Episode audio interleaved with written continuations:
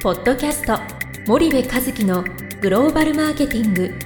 すべてはアジアで売るためには過去1000社以上の海外展開の支援を行ってきた森部和樹がグローバルマーケティングを分かりやすく解説します。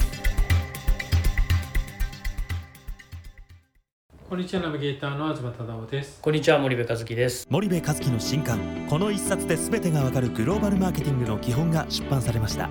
ぜひお近くの書店アマゾンでお求めください。じゃあ森部さん、まあ、もう一つはい。事例を前回と同様に、はい。あのお伝えしていきたいと思うんですけども、はい。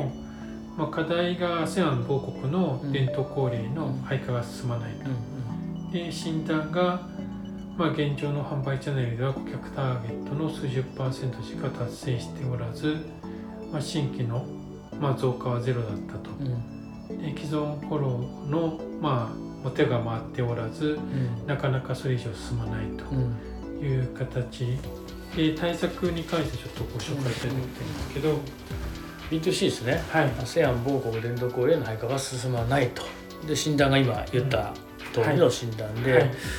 でねこれね診断結果を受けてで伝統小売向けの新たなチャンネルストラクチャーおよび伝統小売のストアカバレッジの獲得戦略を作ったっていうことが、まあ非常に重要で結局ねそのえっとそのなんだろう伝統小売にそもそもその売れるような販売チャンネルになってなかったんですよね。うん。うん、なのでその伝統小売にはやっぱり伝統小売に合ったチャンネルのストラクチャーを作んないといけないので、はい。で一方であの伝統小売のそのストアカバレッジいいわゆるその配下する店舗数を、ねうん伸ばすための戦略も作んないといけないんですよ。これね、はい。あのまたあの話長くなっちゃうんだけど MT と同時並行的にやっていく必要があって、うん。でその辺のその戦略の順番はい。もそのなかなかバラバラでね。うん。結局 MT にしっかり置かれていてその周辺にある TT を同時に攻めていくっていうことを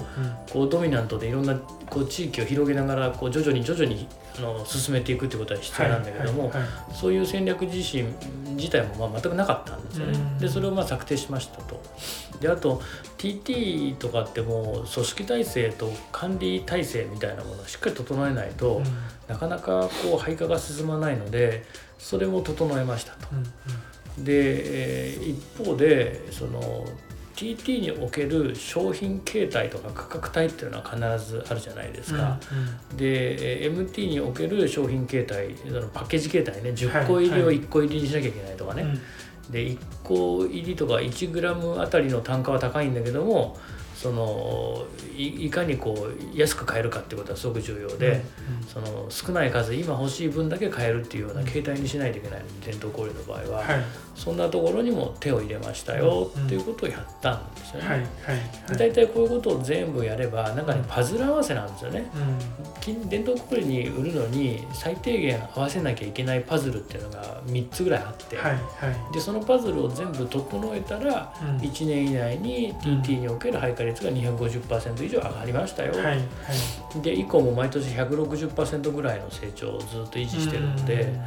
あの単純な問題で引っかかってるっていうケースが、はいはいはい。結構多くてで、はい。その単純な問題をブレイクスルーできてないんでもったいないなっていう企業はいっぱいいるので、うんうん。あのそそこをチューニングしたっていうだけなんですけどね。うん。なるほど。わかりましたこれはじゃあ具体的には、うん。まあやっぱ単純なっておっしゃいますけど、なかなか多分お客さん側とかうん。やっているうん。メーカーさんは気づかない部分だと思うんですけども、うん。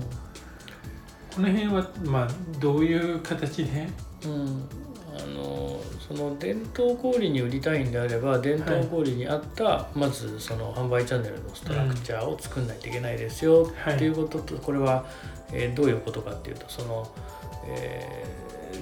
そのカタカナで申し訳ないんだけどそのチャンネルストラクチャーっていうのはそのチャンネルのデザインなんですよね。ん。こういう一時点の下にこういう二次点網ディストリビューションネットワークをこういうエリアにこういうふうに作ってみたいな、はい。そのなんていうんですかね網網のようなうん。そのストラクチャーをしっかり作んなきゃいけないっていうのが全体デザインですね。であとそのストアカバレッジを上げていくってことが伝統交流最大のその